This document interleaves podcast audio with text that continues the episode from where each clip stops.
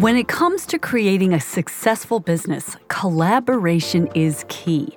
Collaboration with your core team and collaboration with external partners. If you really are into payments and you're trying to move payments from point A to point B, you need a partner. There's just no question about it. But what I like about payments is there are a lot of different segments of the payments industry that you can operate in that complement the core guys like us, Cash Plus, that do move money. So open banking networks, add-on CERT KYC and KYB services that basically provide fintech services. And if you're trying to build out a new payments platform, you could also find yourself collaborating with another group of people you might not expect your competition. But that's just how it goes when you're a fintech entrepreneur one of the reasons I love being part of, of payments is that there's so much codependency on each other, even when you're each other's direct competitors, because it, payments is a chain and it breaks on the weakest link. So you need to support each other, you need to collaborate, even when you're competing, which makes it, I think, an extra interesting industry.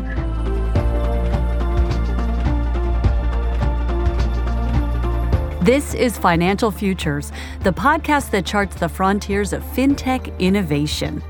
In this special three part mini series, we're exploring the work FIS is doing by partnering up with fintechs and entrepreneurs to shape the future of the financial services industry. I'm your host, Erin Dangler. And in this final episode of our mini series, we're finding out how entrepreneurs are making their mark on financial services and discovering how fintech partners are supporting these new advances. We'll find out what the reality is for entrepreneurs trying to break into the fintech industry and learn what it takes to succeed from someone who's already done it.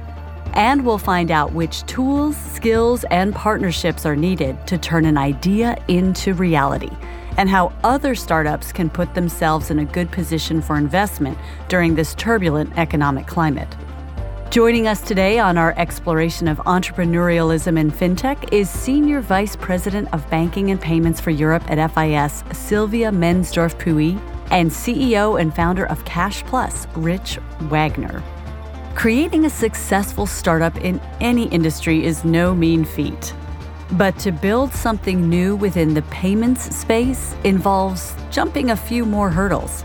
So, what is it actually like breaking into fintech?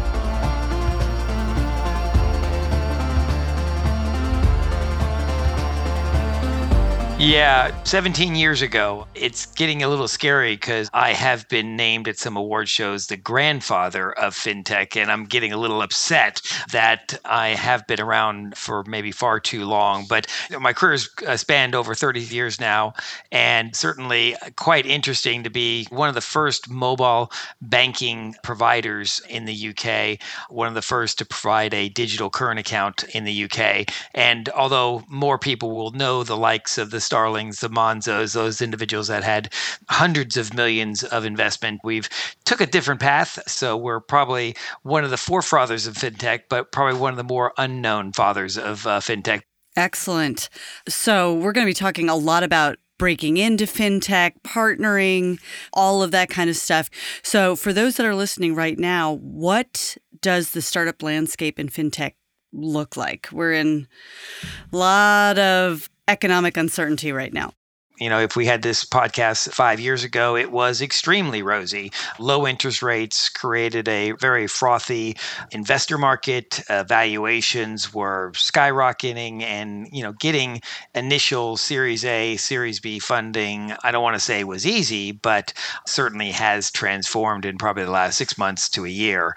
That's not to put everybody off from starting things, because what I like about it is the fact that you see the greatest amount of entrepreneurship in economic uh, uncertainty. But I think the funding side is the area where you're going to find some challenges if you're in that startup mode. But it's not unusual to see record number of companies that are formatted during this period and record number of innovations that are done because people have moved from a traditional job in a larger organization and taken an idea that's kind of sat at the side of their desk and really grabbed hold of it, knowing that they may need to do it, not just want to do it as a side hobby. So there's a glass half empty, glass half full view of the world as we move into it today.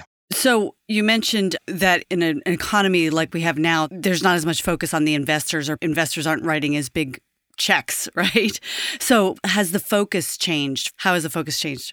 I do think the mind shift of investors has gone from give me market share, give me revenue, and we'll figure out how to monetize later to the path to monetization and a sustainable business model is becoming more forefront in the minds of the investor. They are certainly becoming more rational around ensuring there is a solid business case toward a path of profitability and for the big names out there that have done revenue at, all cost. You can see the narrative coming from kind of their investor relations talking about accelerating their path to profitability. They all talked about, oh, we could be profitable. We're just investing more so we can expand more and faster. And I think the patience of investors have shortened, certainly in the last 12 months, to say, okay, well, that's fine, but prove it to me and stay there for a while and then we'll look at the next phase of growth once you've validated the profitability and sustainability of your idea or the company itself.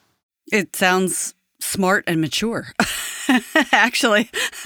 Yeah.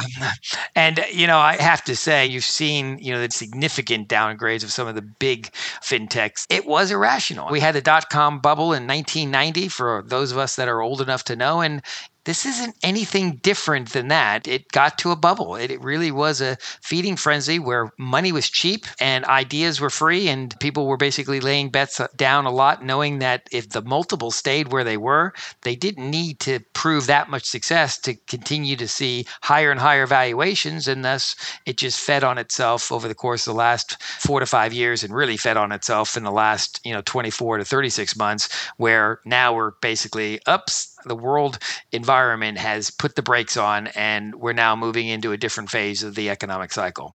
Cash is no longer free, and you actually have to show profitable growth, not value growth. So I think from an FIS perspective, the, the whole situation is interesting. FIS has been around for almost 50 years and you know, I used to joke with people when fintech became fashionable. It's like buy now, pay later, like as if we hadn't done that for many, many, many years. But now we have a term for it. Same goes for fintech. And so FIS is a fintech at heart, but we're the fintech of fintechs. And it's really interesting to see how the economic outlook has changed, making sure that you provide a profitable growth and sustainable growth has become a lot more important. But on the other side, finding the right fintechs to invest in and partner with. So, from an FIS perspective, we have our own investment fund and we look to sponsor and, and invest into some of the, the ideas out there. And we're going to keep doing that. And one of the things I have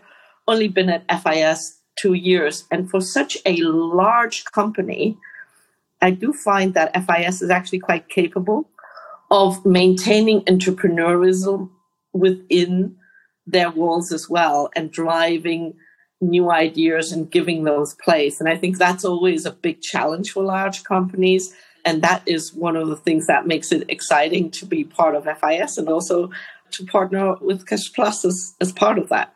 That's wonderful. Do you want to add anything to that, Rich?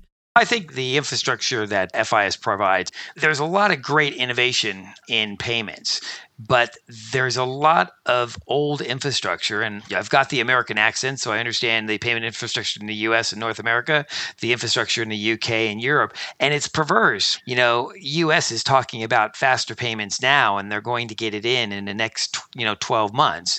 And i'm sitting here in the uk and we've had it for 20 years.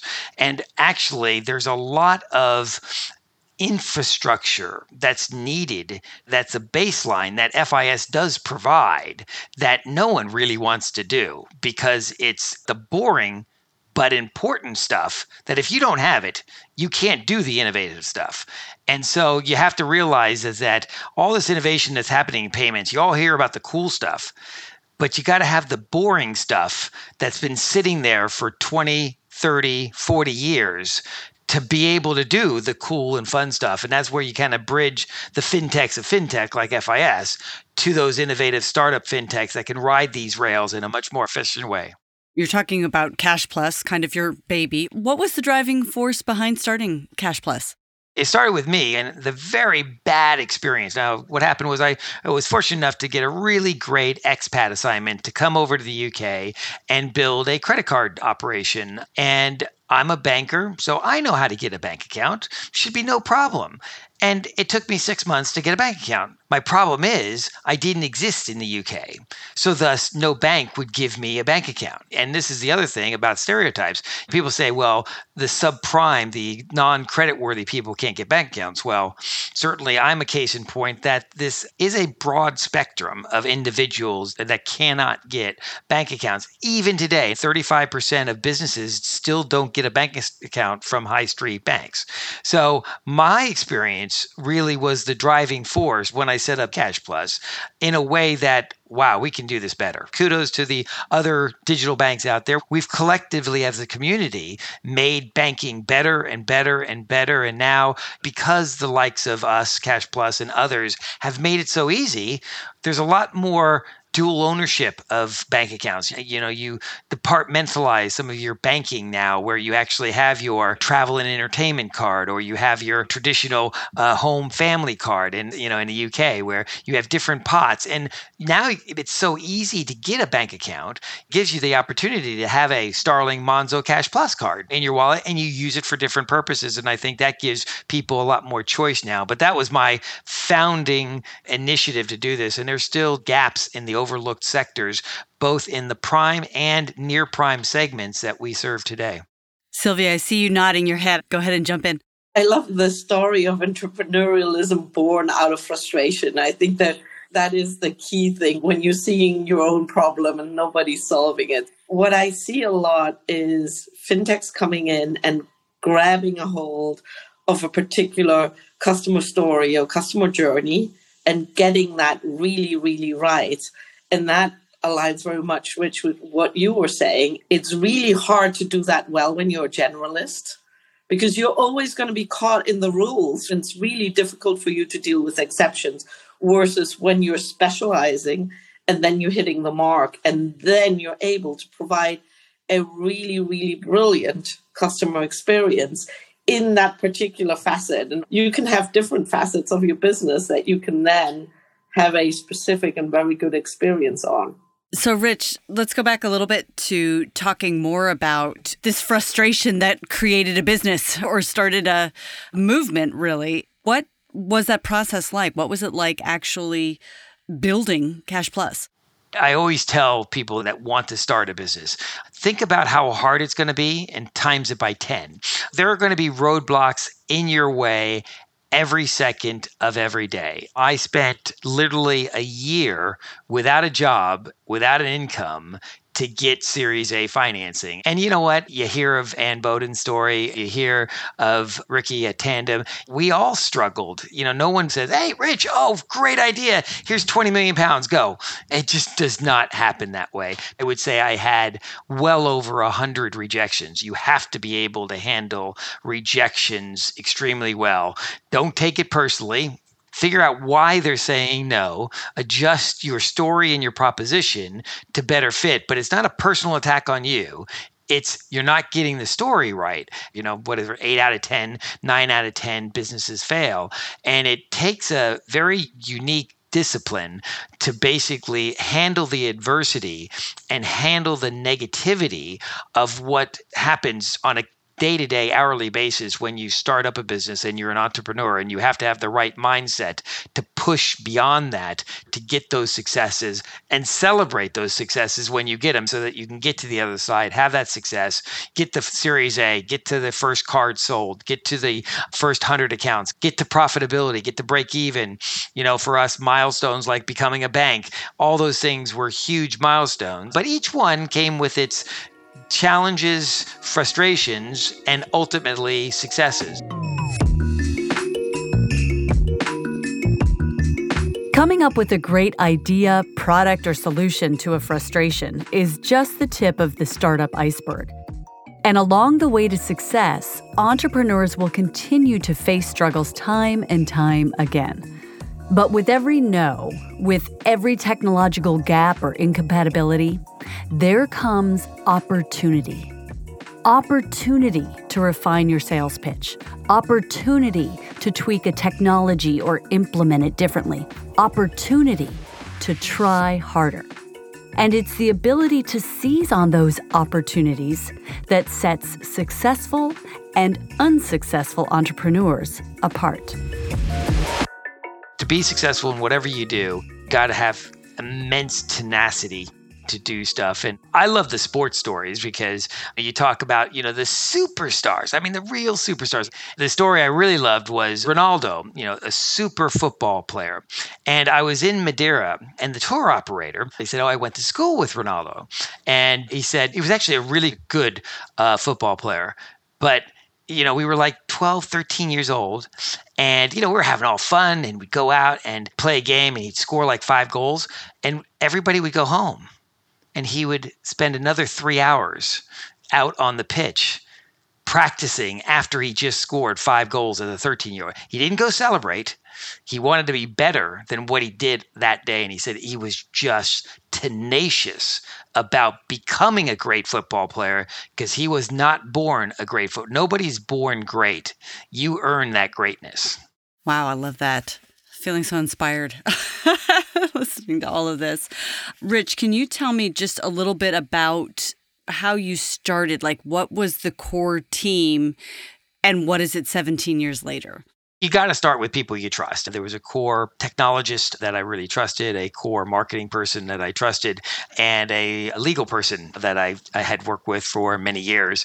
It's finding a founding circle of individuals that you know are just driven to succeed. And I think that's a secret to the success. So it's not just a one person party. I would say that passion of actually trying to fix a problem, to try to change an industry perspective on how you onboard and support positive positively a customer and a, a bank account for a customer or a business, I think was, you know, something that helps in the drive to be successful. And I think making sure that you have a group of individuals that are not only talented but kind of have the same shared vision. Because typically a startup doesn't have a vision a purpose a mission strategic objectives. You're out there just doing and you just need to make sure that you fundamentally kind of fit together. And so the first year i was the one that was kind of out there 100% of my day and the others were still trying to make a living at another company and was ready to basically jump on this company as soon as i was able to get funding. But it did take a group of people that allowed you to celebrate successes as a group, but also commiserate failures as a group. And you could feed off of people's, you know, support and stuff because I don't think you can do it alone. You just have to have somebody there because you do need the intellectual business support, but you also need the emotional support of driving it collectively as a team. No individual can set up a payments company these days. It's just too complex. You need subject matter experts to help you along the way. Which is a perfect segue to talk about this partnership with FIS. And not to get too dramatic, but it's like a marriage, right? You're together through good and bad, for better, for worse, right? So tell me a little bit about how FIS and Cash Plus came together. What was that dating process, if you don't mind my saying, like? We got in bed about 15 years ago. I think your analogy of it being a marriage, they have a number of capabilities that are phenomenal. They do some of that complex payment stuff, and I would say scheme compliance, MasterCard, Visa. A lot of people can do it, costs a lot of money. You need a lot of subject matter expertise, but you don't need to do it yourself. You got people like FIS to do it. They can be a switch for you, they can basically provide you all that heavy, complex lifting so that you can basically focus in on the innovative stuff. And that's what we did. We wanted them to provide us a basic banking platform. But what we could do to add on to it was create real time interfaces with the customer, which other banks and sometimes processors weren't able to do. So we married the best of both worlds. Great foundation from FIS, great innovation and technology overlay on top of the FIS to create an end to end solution that no one created when we created it in 2005 that's always how I think of FIS as the big enabler, right? But I think where that platform comes together with great ideas and a great connection with a untapped customer base or a new customer journey is where the magic happens. And then describing it as a marriage, there's always change and you need to be able to deal with that change. And there's always challenges. You need to be able to deal with those challenges. And the strength of partnership comes out of how you're then able to deal with these and keep the business going. And so, you know, I can only say thank you for the for the last 15 years, Rich. It's been great as you state, it's the heavy lifting and the complexity. Entrepreneurs' lives are hard enough as it is. And with payments being so complex as they are, it's where FIS can provide an easier route to get your idea to market than pr- trying to do the whole thing yourself. And I think that's where the successful marriage comes from. And again, marriages come with pain. And there's been times where, you know, we have not communicated very well to FIS in terms of our needs. And there's been times where FIS hasn't kept up with some of the technology sides. But as long as you're a client focused organization listens to the clients i think you have the ability to basically make those changes. And certainly when they see an upset client they don't want that. They identify what is the, the gap and then they go out and fix it. They uh, are empathetic uh, to the needs and i think that caring is something that comes through right from the top all the way down to the organization which is a useful thing from a cultural element that i think fis has been able to be successful with. And just like marriage, it's all about finding the right partner, right? So for entrepreneurs out there listening, how important is it to have a partner when you're breaking into these new markets? I mean, can you go it alone? in payments, not a chance. It's just too complex. There's just no way that you can do it.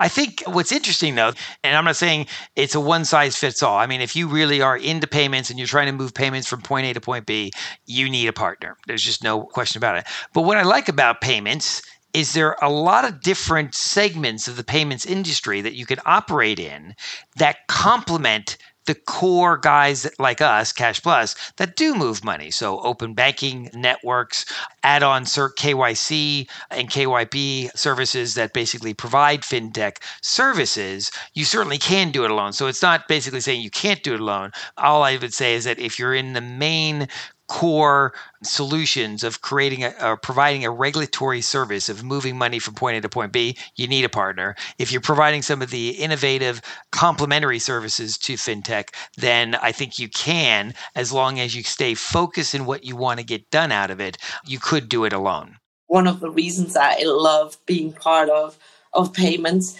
is that there's so much codependency on each other even when you're each other's direct competitors, because it payments is a chain and it breaks on the weakest link. So you need to support each other. You need to collaborate even when you're competing, which makes it, I think, an extra interesting industry. I would say, though, you talked about complexity. I think the regulators come in across Europe with the intention of creating more simplicity but it's just becoming more and more and more complex. And I think we all have the challenge to make sure that we keep people and consumers inside the tent because some of the complexity you can hide, but when the complexity impacts the consumer, that is where it becomes painful. And again, that's where there's opportunity for fintech companies to come in and take some of that complexity away also for the consumer. So it's a really enjoyable collaborative space.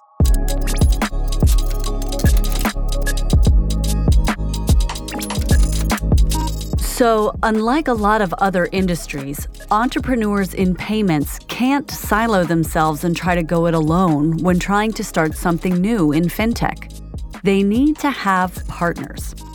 Because, as Sylvia says, the payment system is unique among all other sectors and that everyone, including the competition, needs to work together to keep the ecosystem running. And while this might come as no surprise to incumbent institutions in financial services, for newcomers, it's probably a surprising lesson they'll have to learn. One lesson of many. So, what lessons does Rich wish he knew when he started out 17 years ago? And what advice would he give his younger self? Well, learn how to communicate in very clear, understandable ways. Use a common language, understand the acronyms and get rid of them. You know, talk to the common person. You're talking to investors that typically don't know anything about payments. And even though they say they do, they really don't. So just assume zero understanding at first. I learned that because a lot of people misunderstood what my business plan was. Second, I went out call it 17, 16 years ago to get money, I actually was looking to raise the least amount of money because the least amount of money meant the least amount of dilution to me as a founding shareholder. Not that I was greedy, but I thought I could build upon that a little bit more. The valuation element is a key issue because I went out and tried to get the minimum amount of money to make sure that my company could become profitable and then I could make a decision on it typically even founders are a little bit too optimistic. So the first thing you need to do is recognize on the other side, they're going to basically have or quarter your valuation. On your side, you're confident that you can get to profitability. I would say the learning I had was you should go for as much money as you possibly can get. And I would use Starling as a great example. She was looking to get 10 to 15 million pounds to start up Starling. And she was lucky enough to find a primary investor who said, I really want to give you 65 million pounds as opposed to 15 15, almost seven times more than what she wanted.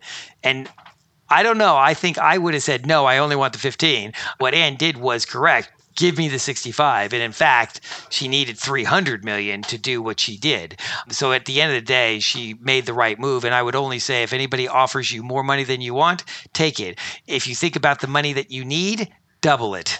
And when you put your plan together, recognize that the investor is either going to have it or basically cut it by 75%. Those would be my tips for individuals to make sure that they're set up for success when you're getting funding. And actually, once you get the funding, you're in a much better place. Excellent. So, and that sounds like both your advice to your former self as well as parting words of wisdom for those wanting to bring a product to market. And then how do you see? I know we talked about the macroeconomic climate right now. Do you see a shift occurring? Can you give anybody out there some positive vibes as they want to create and innovate something new in this climate? Yeah, I think the focus on profitability, sustainability is probably the one of the big key fundamental differences. I would not take the successes of other fintechs that have raised money successfully in the last five years as the way that you should do it in today's environment. I think it's really different. I think you do need to focus on unit economics. You need to focus on how your company is going to become profitable and how it will stay profitable and sustainable over a longer period of time and show where the growth can come post the ability to prove the sustainability of the, the business model that you have. Excellent. Sylvia, do you have any words to add on to that? For me, obviously, it's easy talking because I'm not an entrepreneur. I am part of a, a big company, but even for big companies, it is about are you profitable? Can you show profitable growth and not just growth for the sake of growth? And I think that is something to uh, keep in mind going forward and keep a good eye out where the opportunity is. Because if you think about it, at the beginning of this year, we were still talking about what would be the impact of banking given a negative interest rate environment and how that would completely upend the way that banks build their business cases. And we're now in high inflation and interest rates are rising, and that happened in six months. So you have to really keep an eye out on that and then get the right partners around you to steer you because the only constant is change in this world. And keep finding the fun in the business, which is one of, of the things why it's so great to work together with somebody like Rich, right? Great energy, great knowledge and sees the fun in doing the business. I think that's key. I think that's a wonderful way to wrap up this episode. You're talking about, again, going back to that metaphor of marriage. You know, you've been through what, 15 years together and still having fun right? Headed for a 20, 25, 50 year, you know, let's go for the silver golden anniversary, right? Absolutely. Find a job that you enjoy and you'll never have to work a day in your life. And, you know, luckily uh, in 30 years, I found a niche for me where I really do enjoy it And it's not a job. It, it really is a vocation of trying to do good for the industry, good for the customer. So that would be my parting words also. And find a partner that you can really work with and it won't feel like a supplier client relationship. It will feel like a true partnership.